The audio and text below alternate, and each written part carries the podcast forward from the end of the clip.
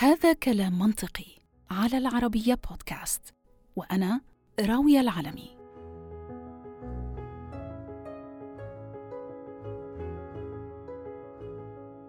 مع ختام الموسم الثامن من كلام منطقي اتأكدت من عدة أمور، البعض منها يمكن أنه يثير السخرية لدى البعض من بساطته وخلوه من أي جديد، لكن علينا أن نتذكر أنه كثيراً مما نحفظه وما نعرفه قلما ندركه حقاً. وعشان هيك الاكتشاف الحقيقي برأيي المتواضع هو الإدراك مش المعرفة. تأكدت مثلاً أنه أرسطو أدرك أحد أهم حقائق هذا الكون حين قال: كلما عرفت أكثر كلما عرفت أنني لا أعرف أكثر. وهذا بالضبط الشعور اللي بيكبر بداخلي مع كل بحث بقوم فيه في رحلة إعداد حلقات هذا البرنامج.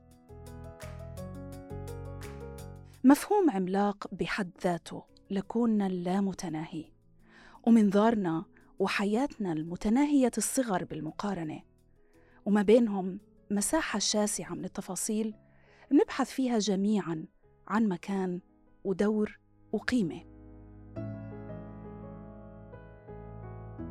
أما حاجتنا لهذا الدور وهذه القيمة فمحركها الأساسي هو الإحساس بالأنا، الإيغو.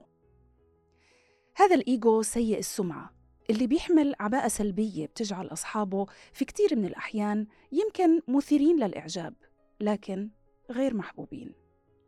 هذا الشعور بالاستحقاق اللي بنشعر فيه مع كل فيديو منشوفه للايف كوتش أو طبيب نفسي أو أحد فلاسفة وحكماء عصرنا الحالي على منصات التواصل. الأنا هذا الصوت اللي داخل رأسنا اللي بيضل يقولنا إنه إحنا نستحق أكثر وإنه قيمتنا أعلى بكثير من هذا أو من ذاك. لكن رغم إنه إحنا أنفسنا عايشين فعلياً في زمن الإيغو الفردي مقارنة يمكن بكل الأزمان الماضية، إلا أنه عباءة الأنا ما زالت سوداء، وما زال الناس لا يحبون من يمشي في الأرض مرحاً، وفي النهاية إن الله لا يحب كل مختال فخور.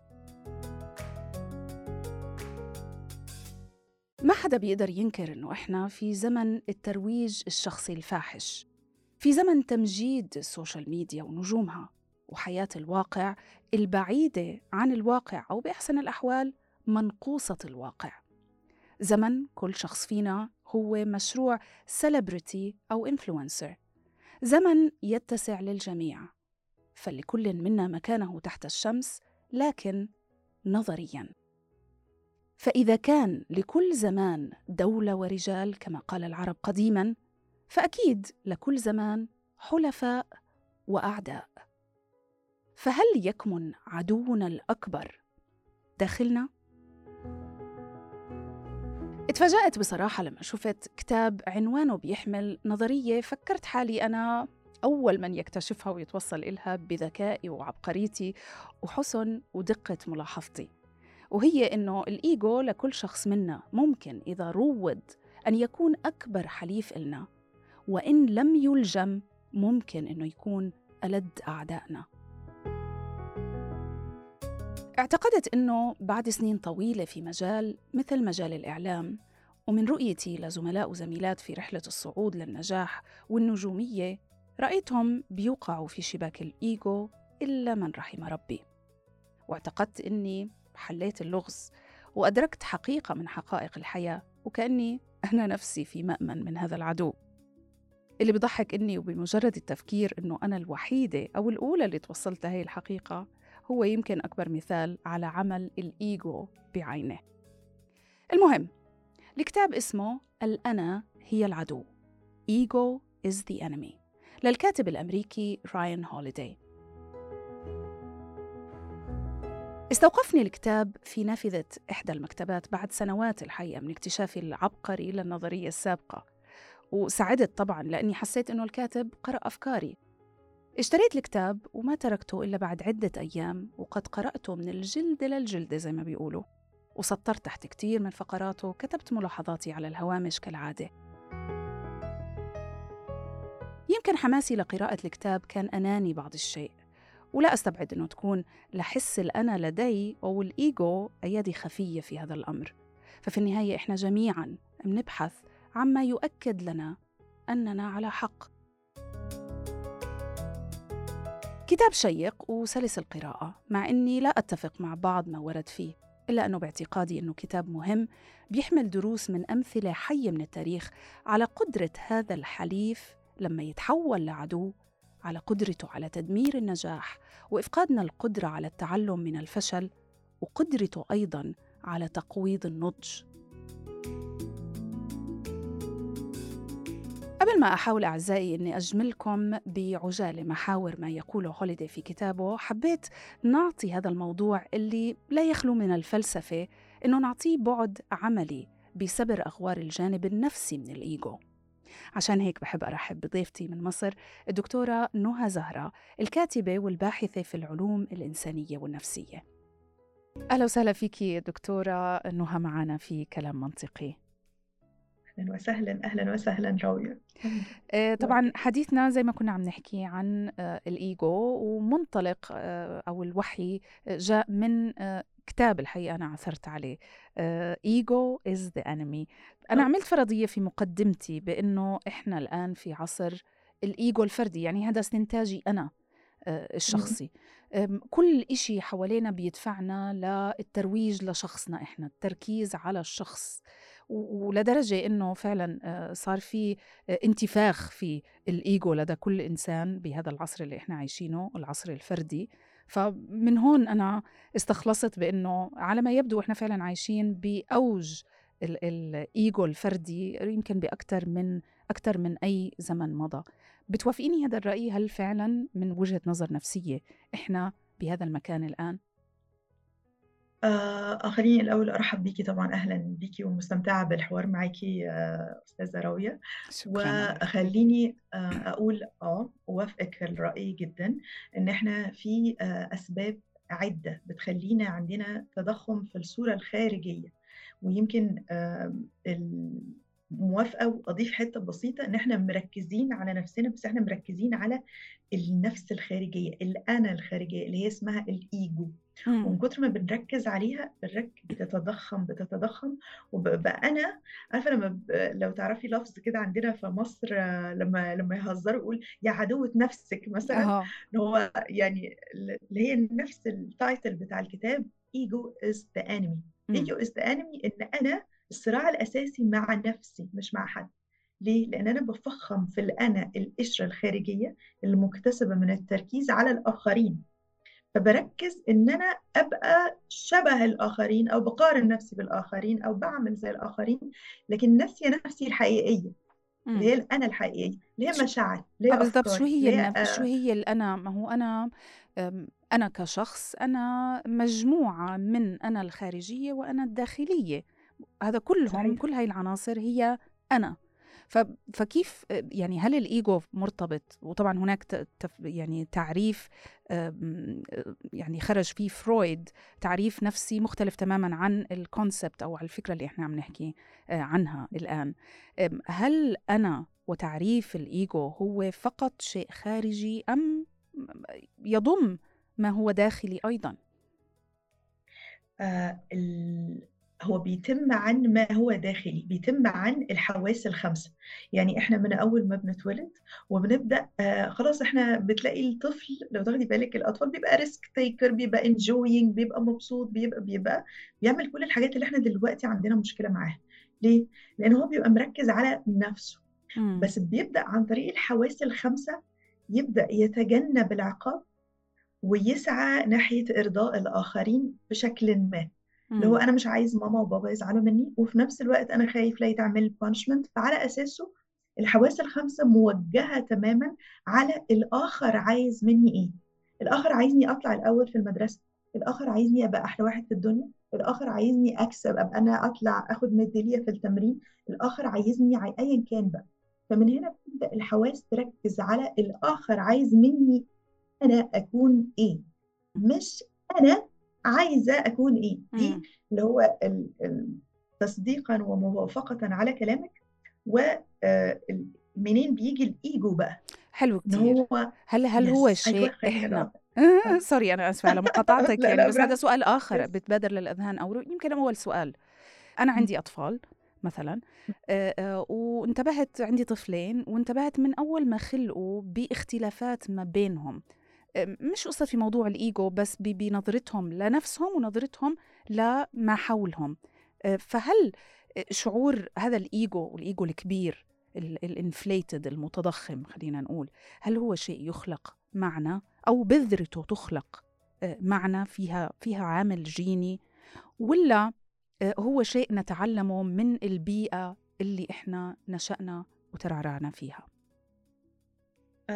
جزء جيني لو حصل تضخم للإيجو وراح ناحية الاضطراب النفسي، زي مثلا من الاضطرابات النفسية التابعة أو التي من تبعيات تضخم الإيجو هي الشخصية النرجسية، اللي هي الحاجة اللي كلنا بنسمع عنها أو أغلب الناس بيسمعوا عنها، وحاجات تانية في الاضطرابات النفسية. أحيانا دي بتبقى ليها جزء جيني، يعني بتبقى من سبعة إلى إحدى عشر بالمية على ما أتذكر.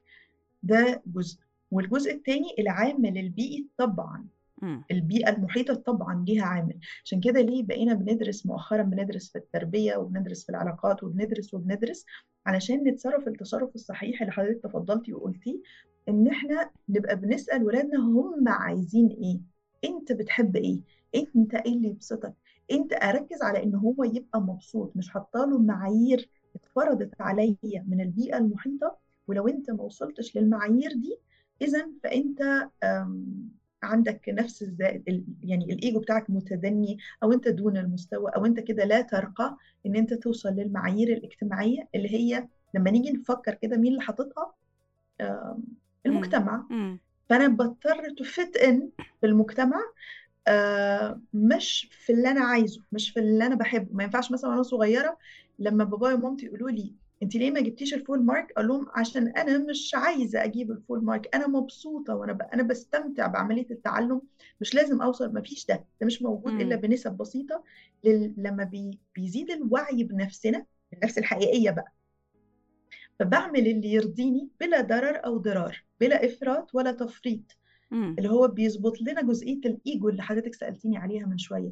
هل ده موجود؟ اه موجود تحت بند الثقه بالنفس. مهم ان انا يكون عندي ثقه بنفسي واعتداد بنفسي ومحبة لنفسي، ولو مش موجودة يبقى ده مشكلة عندي. هو موضوع الثقة، موضوع الثقة بالنفس هو يعني مرتبط أعتقد ارتباط وثيق نوعا ما، بس رح نيجي ل يمكن بجزء آخر من حلقتنا حول شو الفرق ما بينهم، ما بين الإيجو والثقة بالنفس. ولكن قبل هيك اسمحي لي دكتورة تبقي معنا، خليني أكمل سرد القصة لأعزائي المتابعين ويعني تفاصيل الكتاب بداية، ومنبلش نناقش نقطة نقطة فيه.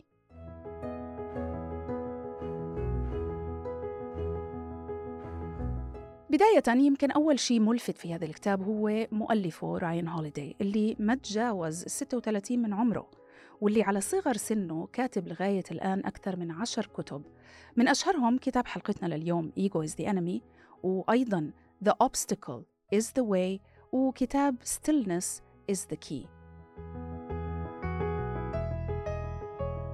اللافت أيضاً أنه هوليداي ترك الدراسة وهو في تسعة عشر من عمره، لكنه تمكن من تحقيق نجاح عملي ومهني هائل في عالم التسويق، بحيث أنه وصل لمناصب عليا في شركة American Apparel قبل أن يؤسس شركته Brass Check.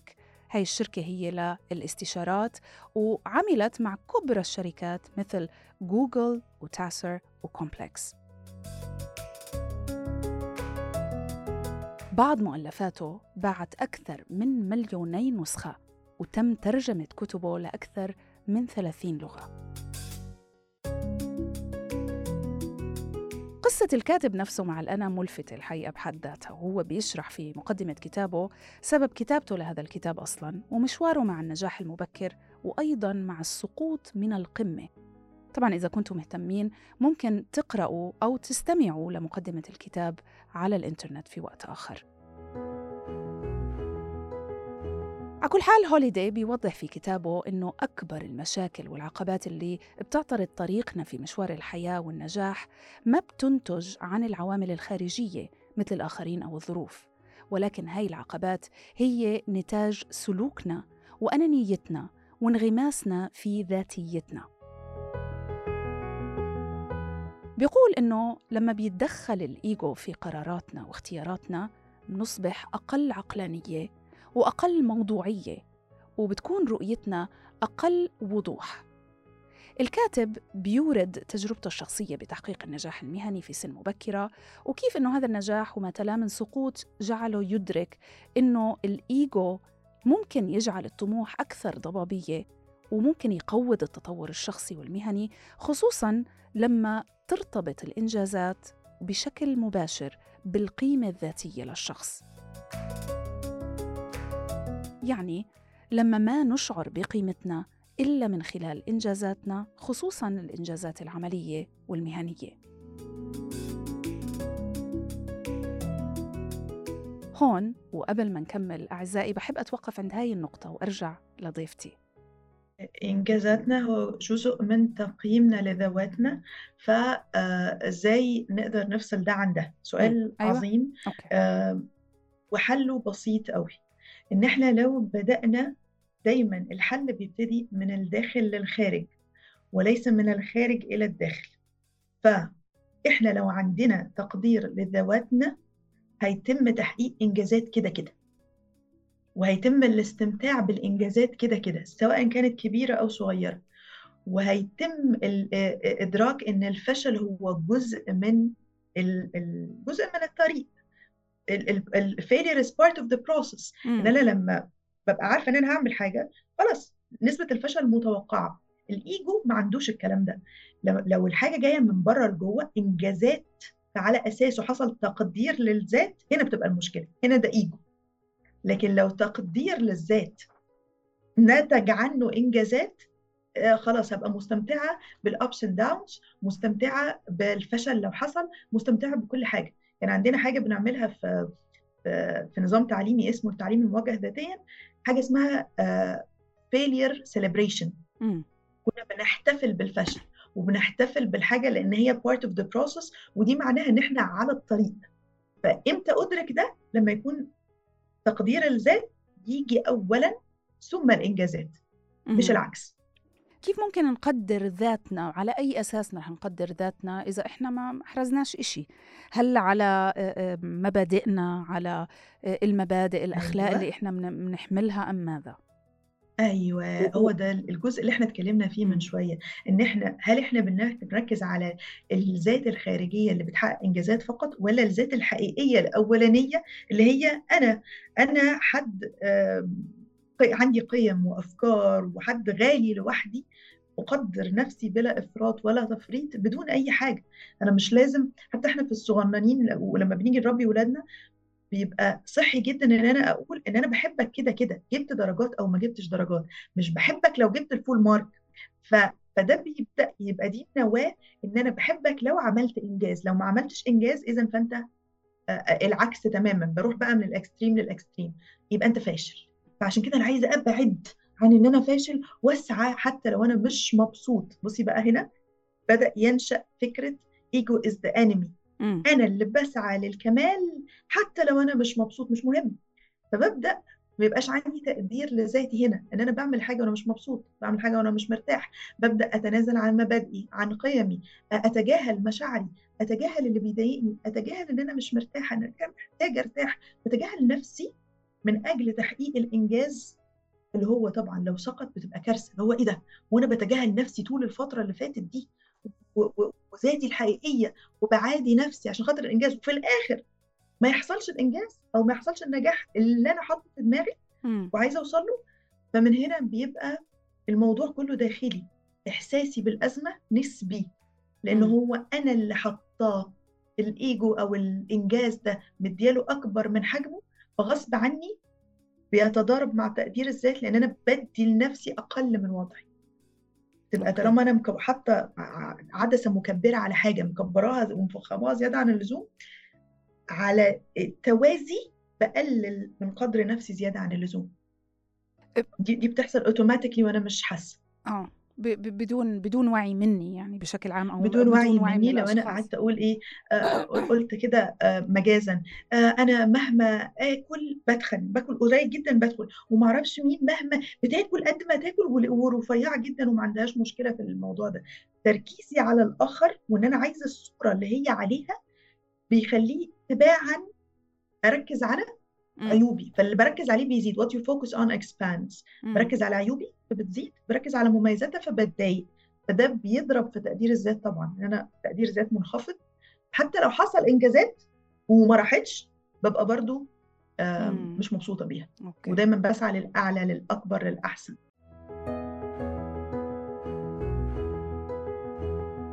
بالعوده لكتاب حلقتنا اللي على فكرة كاتبه بيناقش موضوع الإيغو بالمفهوم الشعبي للكلمة، بأنه إيمان أو اعتقاد غير صحي بأهميتنا الشخصية. هذا الغرور حتى وإن كان ضمني أو سري، الطموح المتمحور حول الذات والحاجة لأنه نكون أفضل من كذا أو أغنى من فلان، شعورنا بالسمو والرفعة عن الآخرين، واللي بيتعدى حدود الثقة بالنفس أو حتى الموهبة. وما بيناقش الأنا أو الإيغو من الزاوية العلمية النفسية مثل ما صنفها فرويد العالم النفسي الشهير. المهم، بيقول هوليداي في مقدمة كتابه: في الوقت الذي تمتلئ كتب التاريخ بقصص عباقرة ذوي رؤية ثاقبة ومهووسين بالنجاح، واللي أعادوا تشكيل عالمنا على شاكلتهم بالقوة غير العقلانية في بعض الأحيان، وجدت أيضاً أنه التاريخ كتبه هؤلاء الذين حاربوا حس الأنا لديهم في كل خطوة، والذين تفادوا الأضواء وفضلوا إبقاء أعينهم على الهدف بدلاً من الرغبة في الحصول على التقدير والشهرة. هذه الجملة الحقيقة طرحت عدة أسئلة في ذهني لما قرأتها عن مفهوم النجاح. وهل تعريفياً النجاح يتطلب عامل الاعتراف والتقدير المجتمعي؟ وإذا لا يتطلب ذلك، إذن شو الفائدة من شخص ناجح ولا يعرف عنه أحد؟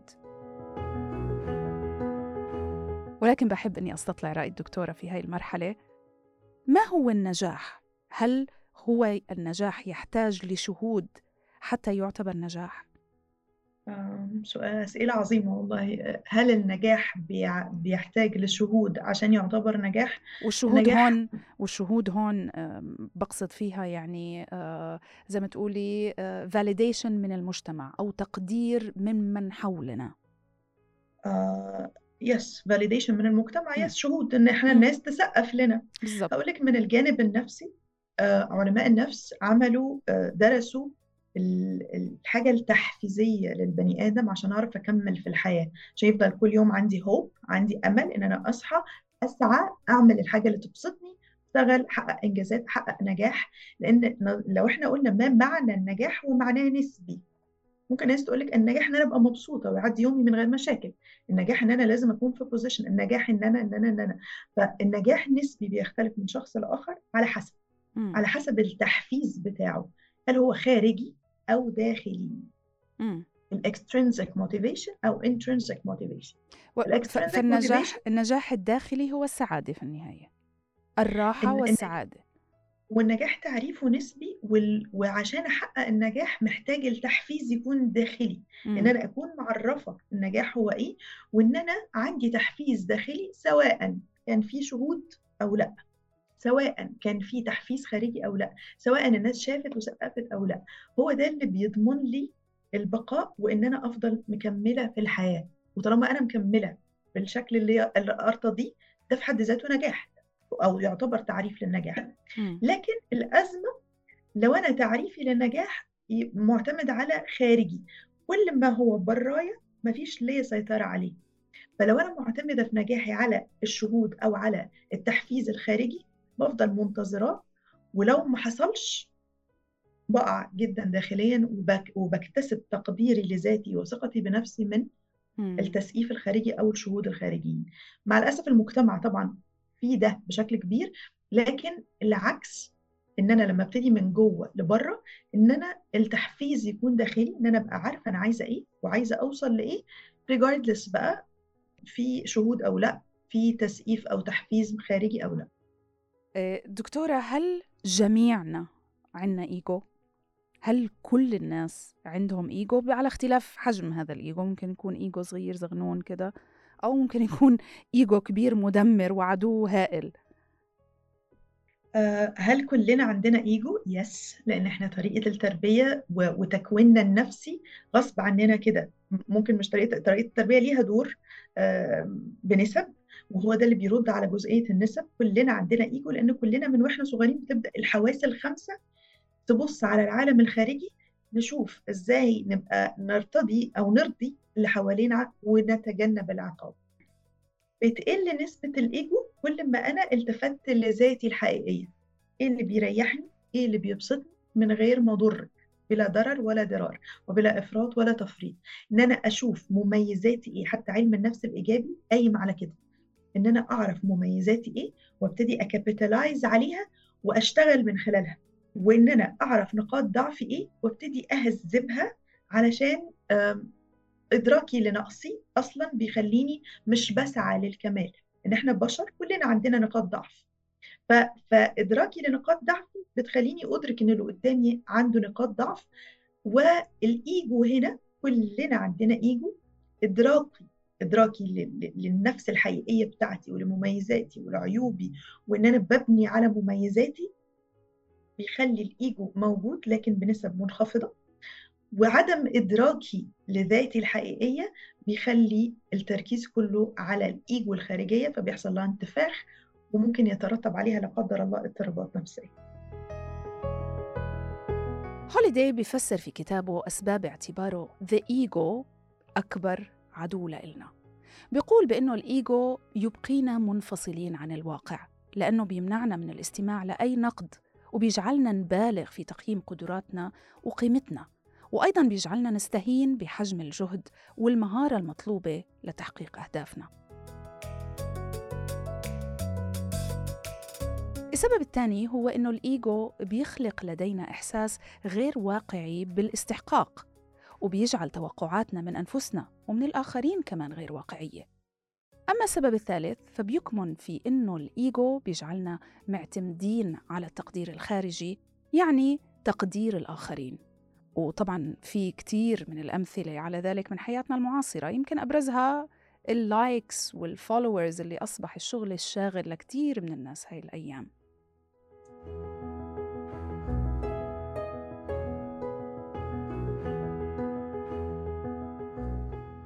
بيقول هوليداي: الإيجو يحتاج إلى التمجيد ليتحقق، بينما الثقة بالنفس تستطيع الانتظار والتركيز على المهمة بغض النظر عن التقدير الخارجي. طيب دكتورة، رايان هوليداي كاتب هذا الكتاب بيتحدث عن أنه تهذيب الإيجو، يعني هو ما بيدعو لسحق الإيجو عند كل شخص نهائياً، ولكن تهذيبه ويعني إبقائه تحت السيطرة. وهاي العملية حتى الوصول للجم هذا الإيجو رح يوصلنا باي ديفولت زي ما بيقول لوين المفروض إنه نكون، لما ينفعنا أكتر مما يضرنا، واللي هو الثقة بالنفس. هلأ فكرة الإيجو والثقة بالنفس كتير منا من بنخلطهم في بعض، هن يمكن يعني شغلتين منفصلتين ولكن متصلتين في نفس الوقت. شو وين الحدود ما بين الإيجو وما بين الثقة في النفس؟ الحدود ما بين الإيجو والثقة بالنفس هي آه السؤالي لنفسي، ما هو آه ال ال يعني إيه الحدود بتاعتي؟ يعني هيك سؤالك، إيه الحدود ما بين الثقة بالنفس والإيجو؟ م. إدراكي لحدودي أنا وللإيه اللي تحت سيطرتي أنا هيخلي ده يتعامل بشكل أوتوماتيكلي. يعني أنا دلوقتي مثال، لما ندرك نفسنا الحقيقية يعني بنلتفت لأفكارنا، أنا ليه بفكر كده، وليه فكرت بالطريقة دي، وليه زعلت، وليه حزنت، وليه غضبت، وليه كذا. فأنا بلتفت ليا وب... وبرتضي برضى بنفسي البشرية وباللي أنا عايزاه وبمشي على أساسه. م. فأنا كده ليه سيطرة على أفكاري، ليه أنا على مشاعري، ليه أنا حسيت كده أو ليه شعرت بالمشاعر دي وبتعامل معها. فأنا كده عندي قدرة على إدارة نفسي وإدارة أفكاري، فبالتبعية يبقى عندي قدرة على إدارة الإيجو، فهبقى بيتعمل في صيغة ثقة بالنفس. لو زادت أنا هأديرها، لأن أنا أوتوماتيكلي يومياً بأدير مشاعري وأفكاري وكذا، اللي هي من ضمن المشاعر بتاعت إن أنا أنا حاسة بنفسي، تضخم الإيجو اللي هو بنقوله الكبر مثلاً في المشاعر، إن أنا كبر غرور، إن أنا حاسة بنفسي. فأنا لما أحس إن أنا إيه أنا حاسة بنفسي، أقول إنها أنت حاسة بنفسك ليه؟ فانا انا كده ايه بلتفت، شعور بالاستحقاق، استحقاق آه كمان لما يكون غير منطقي وغير غير واقعي. يس زياده عن اللزوم. فده مشاعر داخليه، فانا لما ههذبها هتوصل لي ثقه بالنفس. اه انا من حقي ان انا احس ان انا استحق، حقي ان انا احب نفسي، حقي ان انا اثق في نفسي، بس من غير ما يؤذي الاخرين او يستفز مشاعر الاخرين، او يبقى بنيه ان انا أحس نفسي إن أنا أحسن من الآخرين. بحس إنه نوعاً ما كلنا داخلياً يعني، وفي بعض الأحيان سرياً، بنشعر إنه إحنا أحسن من الآخرين أو من مجموعة من الآخرين، خلينا نقول. مزبوط؟ آه مزبوط مزبوط يس. ده ده ده إحساس طبيعي، يعني دي مشاعر طبيعية بلت إن عندنا كلنا، اللي هي مشاعر أنا أحسن، اللي هي اللي هي بتروح للغرور شويه، دي عندنا كلنا، او اللي هي بتروح ل مش الاعتداد بالنفس، لان انا احسن من. م. اول ما بروح ناحيه انا احسن من، هنا بقى بروح ايه جايبه الكنترول على نوع على طول. م. ما بقولهاش كنترول، بقولها مانجمنت، بأدير م. مشاعري. بقول نوع انت حاسه كده ليه؟ يعني هي لما بتحصل معايا مثلا انا حاسه ان ايه هي مين دي، ده انا احسن منها، او هو مين دول، ده انا افضل بكتير. فاجي على طول بقى كده راح ماسكه ورقه وقلم، وانا ليه حاسه ان انا احسن منه؟ المشاعر دي جات لي تحت بند ايه؟ وهو انا اعرف الجانب الاخر من حياتهم عشان اعرف انا احسن منهم ولا لا؟ بالظبط. واحنا كل واحد فينا بيعرف دواخله، ما بيعرف دواخل الاخرين. بالظبط. طب وهم انت يا نهى هم ما يعرفوش مثلا المشكله الفلانيه، ولا ان انت عندك العيب الفلاني، ولا ان انت عندك الحاجه دي اللي هو ما حدش عارف عنها حاجه. مم. طب هم لو عرفوها تفتكري هتبقى انت احسن منهم برضو؟ مم. مم. فانا بأدير الموضوع مع نفسي من اجل تهذيب اني احس ان انا انا احسن من. قلت ان انا بقارن نفسي بحد، معناها ان انا ايه الدنيا بروح ناحيه الايجو، بروح راجع على طول سنه ان انا ايه بقارن نفسي بحد ليه. مم. أوكي. أنا بقارن نفسي بنفسي، اللي هو أنا مبسوطة ولا لأ، رح... ولو متضايقة متضايقة ليه؟ رح أرجع لنقطة المقارنة في في جزئية أخرى من بتحدث عنها الكتاب أيضاً، بس قبل هيك خليني أسألك دكتورة، هل لترتيبنا في العيلة، بما أنه يعني جزء كبير من هذا الإيجو إحنا بنكتسبه من بيئتنا اللي نشأنا منها، أو طريقة تربيتنا، أو الظروف اللي مرينا فيها وإحنا عم ننشأ، هل في مثلا لترتيبنا في العيلة آآ آآ علاقة مباشرة بكبر الإيجو عند الشخص؟ يعني مثلا لما نكون إحنا الطفل الوحيد للوالد والوالدة، هل هذا بيعطينا شعور أكبر بالاستحقاق وبالأهمية وبالقيمة؟ لأنه هو فعليا بيكون في عنا قيمة هائلة داخل عائلتنا، ولكن مش بالضرورة أبدا خارجها. أو مثلا لما نكون الطفل الأكبر في العائلة اللي أخذ كل الدلال وكل الاهتمام والشعور بالتميز، ولحديت ما طبعا ينصدم بالحياة أو, أو ياخد أول صدمة بالحياة، ويجي أخوه أو أخته من بعده بيكتشف أنه هو مش مركز الكون. ولكن هل هذا يعني بيبني عنده شعور بالاستحقاق وبالإيجو وبالقيمة الذاتية أكبر من لو كان الطفل الأخير أو الطفل الوسطاني؟ كلام حضرتك صحيح جدا، اللي هو بيندرج تحت بند البيئة الخارجية، واللي التربية طبعا عليها عامل كبير جدا. فممكن يكون طفل وحيد أو الطفل الكبير أو أصغر واحد خالص. فأصغر واحد خالص يعني محدش يجي جنبه، محدش يقول له حاجة، محدش يربي، محدش يقول حاجة، اللي هو براحته، ده الصغنن. فأحيانا في ناس بتفرق ما بين الولد والبنت، هو ولد ولد يعني يعمل، هي بنت بنتي، اللي هو اي اي حاجات فرضيات المجتمع اللي حواليه فرضها، ملهاش دعوه ملهاش اي دعوه بالواقع. زي ما قلتي بيجي ينصدم بالواقع ان هو مش الطفل الوحيد، ان مامته مثلا جابت بيبي تاني، آه بيجي ينصدم بالواقع ان هو ينصدم بالواقع ان هو عليه اداره الكون المحيط، او اداره الاشخاص والافراد المحيطين فيه حواليه بشكل ما، بما فيهم البداية كانت إن أنا كنت طفل وحيد، بقى عندي إخوات، فازاي أتعامل مع إخواتي من غير غيرة، وأنا أحسن، أنا الكبير، أنا أقول اللي أنا عايزه، أنا الولد، أنا البنت، اللي هي الليبلز اللي بتتحط دي بنحطها تحت بند التشوهات المعرفية، إن أنا بسمي الناس أسماء، الكبير، الصغير، الولد، البنت، الإيه، اللي، وعلى أساسه بتصرف according للليبل اللي أنت حطتهولي. فبرضو ناسية نفسي وبتعامل على أساس الليبل لحد ما بتصدم بقى بالعالم الخارجي. ناس... ناسية نفسي الحقيقية الداخلية، نفسي يس مم. نفسي الحقيقية. عشان كده هم حبوا يسموا لها اسم، فسموها بقى الإيجو، مم. اللي هو أنا بتعامل بالليبلز اللي اتحطت علي، بالفرضيات اللي فرضها المجتمع، بالحاجات اللي الناس عايزينها. طب أنا عايزة إيه؟ البيسكس بقى، عشان حتى في علاقاتي عموما مع ولادي ومع المقربين، والدائرة الأوسع، في الشغل، في المجتمع، في كذا، كل دي لا تستقيم إن لم تستقيم علاقتي بنفسي أولا. جميل جدا. طيب بما أنك ذكرتي ولد وبنت، وأنا ما بدي أتجنى على الرجال، ولكن عندي شعور وبحب أسمع يعني رأي الخبراء، هل الذكور الإيجو عندهم أكبر من, من الإناث؟ آه، نسبة وتناسب، آه، الأسباب مختلفة، لكن ما فيش حد أكبر من حد لسبب. م. الذكور لو هو المجتمع فرض عليه ده، مجتمع مثلا ذكوري عنده الراجل والست والولد والبنت وكده، فغصب عنه المجتمع بيفرض عليه ده، م. فبيفرض عليه حتة الإيجو. لو زي مجتمعاتنا العربية يعني بشكل عام، خلينا نقول ممكن.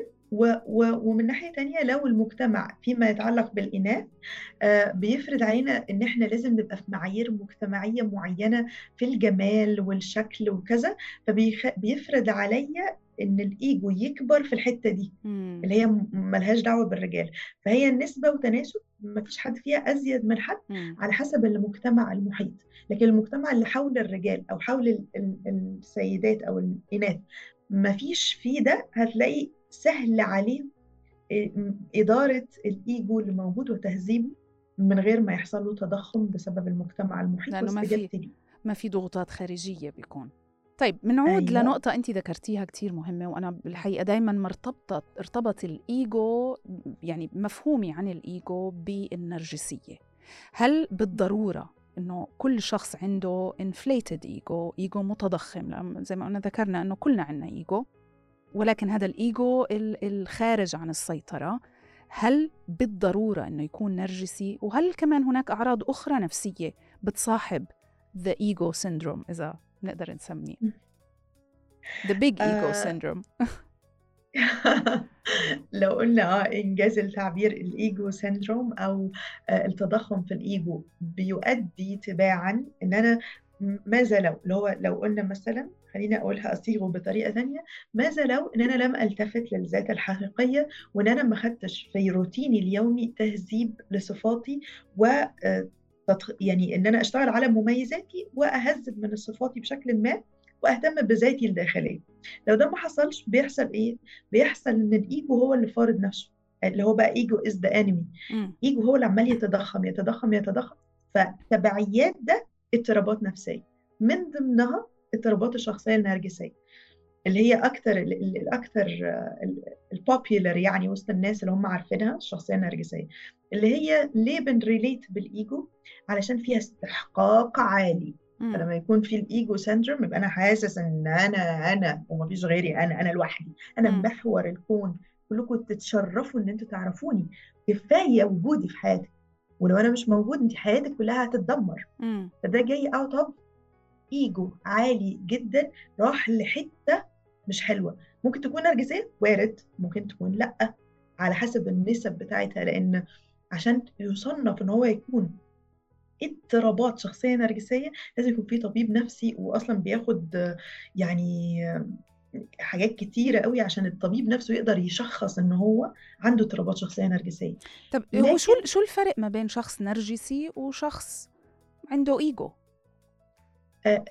ما هي ده الفرق اللي احنا كنا هنقوله، ان هو احيانا بيتصرف تصرفات شبهه بالشخصيه النرجسيه، فممكن يعني ايه بالمعلومات كده اه نخلط الاوراق ان هو ايجو او شخصيه نرجسيه. لو انا الفيصل، لو انا ما فيش تهذيب او او اداره لمشاعري وافكاري وتصرف اللي بتترجم لافعال يوميه، يعني دايما الحد اللي عنده ايجو عالي قوي بتلاقيه عنده مشكله مع النقد. أكيد. لو جيت قلت لك حاجه بيخبط في الايجو، تحسي ان هو عمل كده، انت انت عايز تعملي ايه، انت عايز تحسسي نفسك ان انت احسن مني، بيقيس بمقياسه هو، فعلى اساسه ما بيصلحش، وممكن يكون ما بيستمعش للنقد اصلا، يمكن اساسا م. اساسا ما بيستمعش، وبيشوف ان هو بيخبط في الذات الخارجيه اللي انا عايز اخليها بيرفكت، فانت بتخبطي، فانا انا ممكن ادمرك اصلا، مش ان انا اقبل او ما اقبلش. فبصي احنا بنروح لحته بقى بعيده قوي، ان انا وارد ان انا اكون بغلط.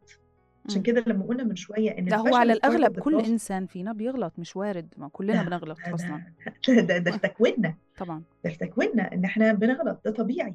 فلو انا ملتمسه لنفسي العذر ان انا بغلط، التمس للي قدامي العذر ان هو بيغلط. لكن لو انا حاطه نفسي في الصوره الكامله بتاعه الايجو، انت انت جايه تشوهي الصوره الكامله بتاعتي، يبقى انا هشوهك، فبتلاقي رد فعله اكستريم وعنيف، مع انه ممكن يكون عنيف وشديد.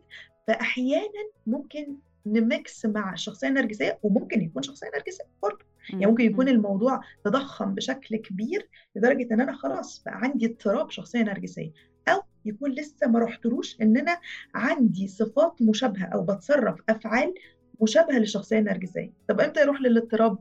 لما اكون عارفة ان دي كلها تصرفات بتوديني لاضطرابات نفسية، وانا عمالة امارسها امارسها امارسها. فبراكتس ميكس بيرفكت. بروح بقى للليفل العالي اللي هو بيصنف اضطراب شخصية نرجسية، لو أنا قعدت أمارس الصفات اللي بتوديني لده، لو أنا فضلت ماشية في طريق آخره هو ده، طبيعي هوصل. فهل أنا على الطريق؟ هل أنا رجعت من الطريق الغلط وعرفت أن أنا أوف رود، فرجعت تاني على المسار بالتفاتي لنفسي والتفاتي للذات الحقيقية والنقصي، وتقبلي لنقصي وبشريتي، وتقبلي لنقص وبشرية الآخر، ولا أنا على الطريق عمالة أمارس حاجات زيادة عن اللزوم بتوديني لاضطرابات نفسية، ممكن أوصل في الآخر إن أنا لا قدر الله أوصل لاضطرابات الشخصية النرجسية لو فضلت أمارس ده، وأنا على حق، وأنا هو ده هو ده اللي عندي، وإذا كان عاجبك مش عاجبك آه فخلاص، وتعاملي معايا على وضعي على كده. يبقى أنا أخدت قرار واعي مني بتضخيم الإيجو، وإن أنا أروح للحتة دي، لأنها بتبقى جاية أوت أوف خوف، أنا خايفة منك، فعشان كده خايفة لتشوهي الصورة الكاملة بتاعتي، فالأحسن إن أنا يأذيكي يبعدك أصلاً من طريق. فنرجع بقى للعلاقات العادية في التعاملات مع المحيط اللي حواليا، بيبقى fight, flight, freeze، يا إما بتخانق معاكي وبعلي الأداء، يا إما بقطع علاقتي بيكي وعايزة أنهيكي من الحياة وأعمل لك بلوك في كل أوضاع حياتي عشان ما تفكرينيش إن أنت ممكن تشوهي الصورة الكاملة بتاعتي، أو فريز، بيعمل الصمت العقابي بتاع النرجسي ده، اللي هو أنا أفضل عارفة إن أنت بتحبيني، عارفة إن أنا أفرق معاكي، طب أنا بقى هقطع عنك مايا ونور، أبعدك عني تماماً عشان أعذبك. آه فريز. هذا وضع شرير، يعني هذا شخص شرير. يس، بيبدأ خلاص، بيبدأ ليه اوت اوف لعلمك، هو نرجسي مش شرير قد ما هو خايف من الناس، مم. خايف خايف تشوهي الصورة الكاملة بتاعتي دي، فانا فانا يعني هتشوهي الصورة، هشوهي صورتك، هتكلم عليكي وحش. فكل ال ال لما نيجي نوصف الشخصية النرجسية هتلاقيها كلها جاية اوت اوف خوف، وهو كله كل هذا الكلام نوعا ما ينطبق بطريقة أو بأخرى على الأشخاص اللي عندهم الانفليتد ايجو اللي عم نحكي عنه، هذا الايجو اللي كتير كبير، اللي اللي خارج عن السيطرة. بس لو رجعنا لموضوع الايجو، يعني هوليداي بكتابه بيحدد أسباب ليش الايجو is your enemy، ليش الايجو هو عدوك. بقول لأنه بيخليك غير متصل بالواقع، بيخليك منفصل عن الواقع، وبيخلي عندك نوع من أنواع الاستحقاق الغير واقعي، وكمان بيخلي عندك توقعات غير واقعية من بيئتك، من البيئة اللي حواليك، ومن نفسك كمان. وبنفس الوقت بيخليك معتمد على التقدير الخارجي من الآخرين. شو رأيك بهذه الأسباب؟ هل بتتفقي معها؟ بتضيفي لها أي شيء آخر؟ يس، وأيد جدا، اللي هي أساسها حضرتك قلتيه من شوية، إن أنا مركز الكون، أنا محور الكون، فأنا أصلا مش شايف مين اللي بيتكلم، أنا مش شايفة، أنا أنا عندي استحقاق عالي قوي غير واقعي، لأن أنا منفصل عن الواقع، فكل تبعيات انفصالي عن الواقع هتكون ردود أفعال غير واقعية. أنا منفصل عن الواقع، أنا مش شايفة غير نفسي، بحب بس اللي بيسقف لي، ومن هم دون ذلك فهم دون ذلك. شوفي منهم كتير هدول في في في الحياة، ويمكن كل واحد فينا نوعا ما بدون ما يشعر بيحب اللي بيزقف له. ده, ده طبيعي، ده إحساس طبيعي. بس لو جيتي مثلا أنا راوية بتسقف لي بتسقف لي بس جات في مرة راوية قلت لها مالك، أنا بس عندي حاجة عايزة أقول لك ولا تزعلي؟ لا مش هزعل وهقبل، لأن أنا بقبل من راوية ده وده، م. بقبل من اللي قدامي التسقيف، وبقبل منه إن هو يكون وارد إن أنا أخطأت، وارد إن أنا تجاوزت، وارد إن أنا عملت حاجة تزعلك مني. ف... ف... لا أنا بقبل منك بس المدح، بقبل منك بس إن أنتي تعليني وتقولي لي أنتي أنتي ما فيش غيرك، أنتي غير كده مش مقبول. فإذا فأنا منفصل عن الواقع، مش شايف غير نفسي، ومش شايف منك غير موافقة وتمجيد لي على طول الخط، وما دون ذلك هو بالنسبة لي غير معترف به، فبيبقى مش واقعي. تبعيات تصرفاته كلها مش واقعي، هو منفصل أساساً عن الواقع، عايش في عالمه الخاص.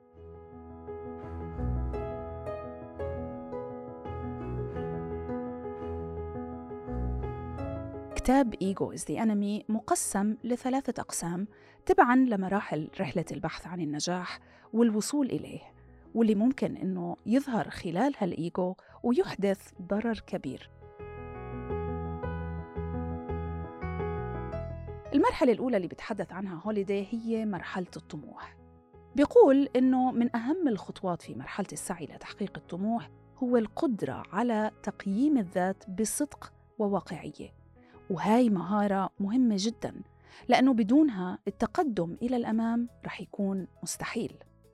وحس الأنا في هاي المرحلة بيوقف عائق أمام هذا النوع من التقييم. ففي النهاية الغرور والأنانية يعيق التطور، صحيح، ولكن الخيال والرؤية المبالغة ضررها ما بقل خطورة من وجهة نظر الكاتب.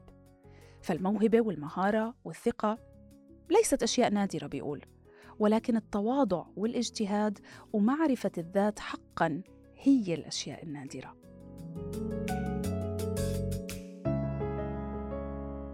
وفي هذه المرحلة بحثنا الكاتب على التوقف عن الحديث عن خططنا وما نريد أن نفعله. بيقول إنه كلما تحدثنا عن ذلك كلما نشأ لدينا الشعور في عقلنا الباطن إنه إحنا اقتربنا من تحقيق الهدف والنجاح، مع أننا في الحقيقة ما خطينا ولا خطوة واحدة فعلية بعد نحو هذا الهدف. بحثنا أيضاً الكاتب على تقمص دور الطالب دائماً لنتعلم، لأنه لما نترك هذا الدور منكون قد استسلمنا للإيجو اللي بيجعلنا نشعر خطأً إنه إحنا منعرف كل شيء، أو على الأقل منعرف أكتر من الآخرين، وبالتالي منتوقف عن التعلم وعن التطور. وهون أيضاً لابد إلنا من التركيز على العمل وبذل الجهد، وهي النقطة تندرج تحت بند ما نعرفه ولكن ما لا ندركه بالضرورة اللي تحدثنا عنها في بداية الحلقة. فالجميع بيعرف إنه لتحقيق أي هدف أو أي شيء في هذه الدنيا لازم إنه نعمل ونبذل الجهد، ولكن كم منا حقاً يدرك هذا الشيء ويفعله؟ المرحلة الثانية اللي بتحدث عنها هوليداي هي مرحلة النجاح. في هاي المرحلة ممكن للإيجو إنه يكشر عن أنيابه ويحسسنا إنه إحنا خلاص وصلنا، وهون بيبدأ الغرور والاعتداد بالنفس يجعلنا ضحايا إله ولأنفسنا، وهذا بدوره رح يخلي هذا النجاح وهذا الإنجاز قصير الأمد، والسقوط من هاي القمة ممكن إنه يكون غاية في الألم كما يقول الكاتب. هذا كله بيأكد ضرورة إبقاء أعيننا على الهدف اللي خلانا نسعى لهذا الإنجاز، واللي هو في أغلب الأحيان مدفوع للوصول للسعادة، فحس الأنا رح يجعلنا نحيد عن هذا الهدف وننساه. نابليون بونابرت كان يقول إنه الأشخاص أصحاب الطموح الكبير كانوا يبحثون عن السعادة أساساً، ولكن ما وجدوه فعلياً كان الشهرة بدلاً من هذه السعادة. أما بالنسبة للمرحلة الثالثة فهذه هي مرحلة الفشل.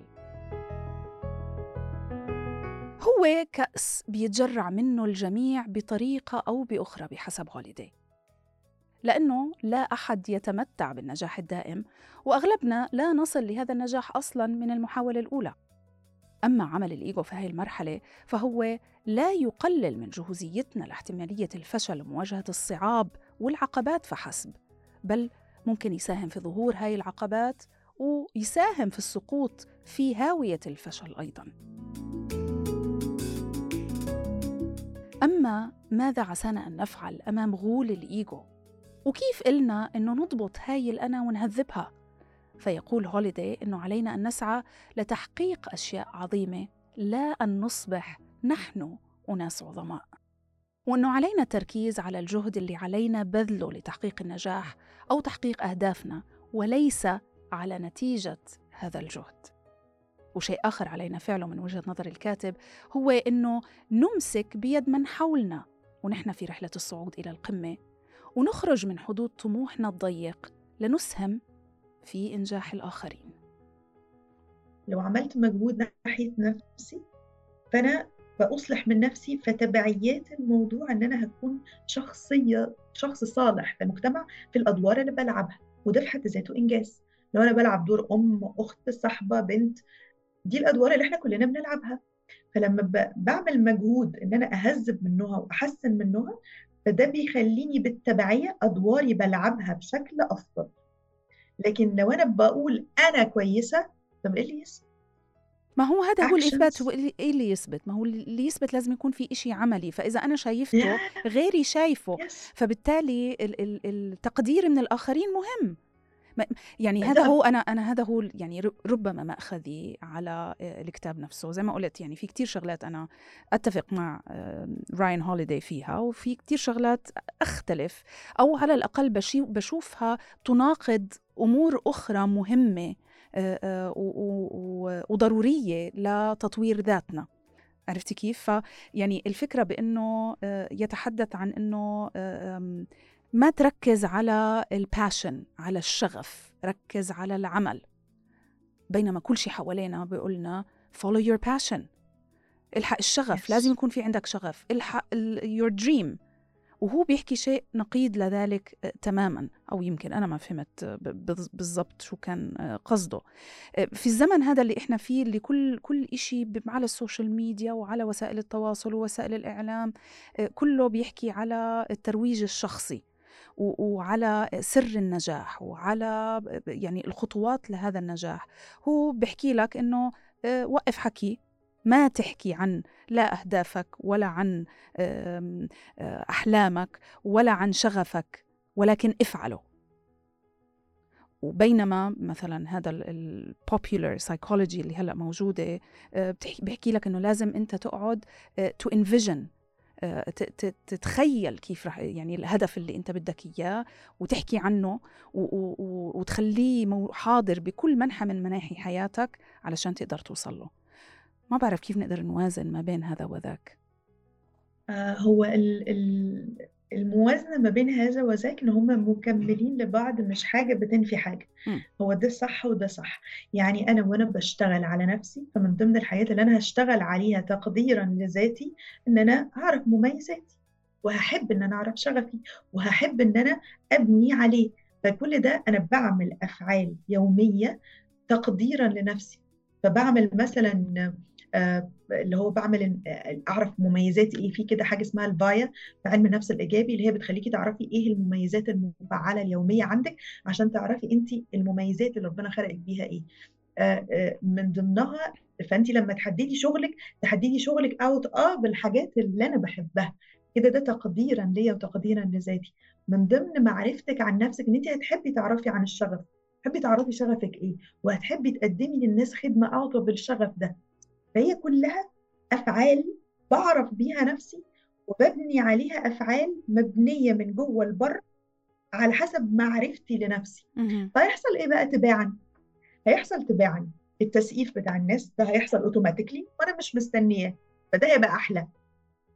هيحصل إيه تباعا؟ نجاح. أنا يمكن أكون ما ساعتلوش، لكن أنا حاطة حاطة هدف حاطة هدف وبنمي مهاراتي بنمي نفسي وبنمي قدراتي ومتحسسه خطواتي وانا رايحه للهدف. وصلت وصلت ما وصلتش انا enjoying the process، انا اصلا مستمتعه بالبروسس نفسها.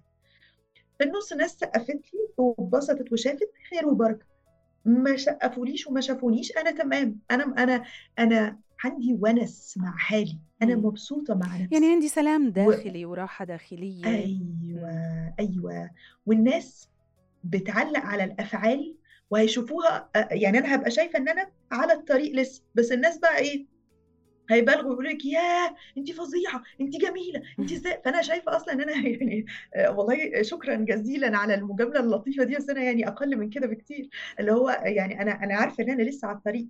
فده لا يتعارض ان انا تو انفيجن، ان انا ابقى شايفه وليا رؤيه انا عايزه اروح فين، زي الجي بي اس، فعشان انزل من البيت وانا مش عارفه انا هروح فين، بس يعني ما يجيش حد في الطريق يقول لك يا انتي وصلتي خلاص وصلتي، لا انا عارفه انا لسه ما وصلتش. هو يمكن كلمه السر في في في كل هذا الموضوع هو الصدق مع النفس، هو اهم أيوة. شيء، والصدق أيوة. مع النفس راح يقودنا لقدرتنا على لجم هذا الايجو العملاق او غول الايجو خلينا نقول، ونخليه تحت السيطره وتحت الاختبار كل يوم، تشيكينج تحت التشيك كل يوم. يس يس قبل ما ننهي دكتورة هذا الحديث الجميل الحقيقة، حبيت أسألك سؤال، هل دائما الإيجو بيكون our enemy عدونا، ولا في بعض الأحيان بالعكس إحنا بحاجة لإله، خصوصا بالزمن اللي إحنا عم نعيش فيه هذا، وممكن يكون أكبر حلفائنا؟ اللي بيزيد عن حده بيتقلب لضده. لو الإيجو مهم وتقديري لنفسي مهم، لو قل تماما في مشكلة، لو زاد عن اللزوم في مشكلة. كل ما هو في تحقيق الوسط، كل ما هو الفضيلة، كل ما وصلت وسعيت للفضيلة. الفضيلة هي التوازن في الأشياء، التوازن في الحب، التوازن في الإيجو، التوازن في الزعل، التوازن في الغضب، التوازن في أي حاجة. طول ما أنا سعيت للفضيلة، الوسط ما بين النقيضين، طول ما أنا تمام. طول ما أنا رحت للنقيض برد للنقيض، لو رحت للأكستريم بتاع الإيجو برد في النقيض ان انا حاسس ان انا ولا حاجه من غير انجازات.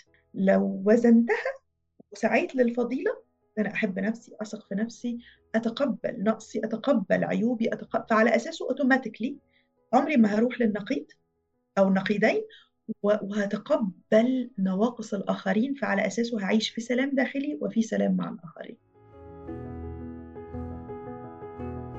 في ختام حلقتنا، رغم أنه رايان هوليداي ما بيدعونا في كتابه لسحق حس الأنا والإيجو، بل لتهذيبه وإبقائه تحت السيطرة، إلا أنه تحدث وبوضوح عن ضرورة قمع الإيجو في مرحلة مبكرة قبل ما يسهم في اكتسابنا عادات سيئة معادية للنجاح، والاستعاضة عن مغريات الأنا بالتواضع والانضباط في وقت النجاح، وبالصلابة والمثابرة والصبر في وقت الفشل. ولأنه هناك وجهان لكل عملة، ولأنه من يبحث يجد، ستجد أعزائي الكثير من المقالات على الإنترنت بعنوان الأنا ليس العدو، واللي بتنتقد هذا الكتاب بشكل كبير. لكن بالنسبة إلي أنا، ما زلت بعتقد إنه ما يستطيع أن يهزمك يستطيع أيضاً أن يدفعك إلى النجاح، وما يمكن أن يكون عدوك قد يكون حليفك الأقوى إذا أحسنت إدارته. هذا كلام منطقي على العربية بودكاست، وأنا راوية العلمي. أشكركم، ودمتم دائما بأمان بإذن الله.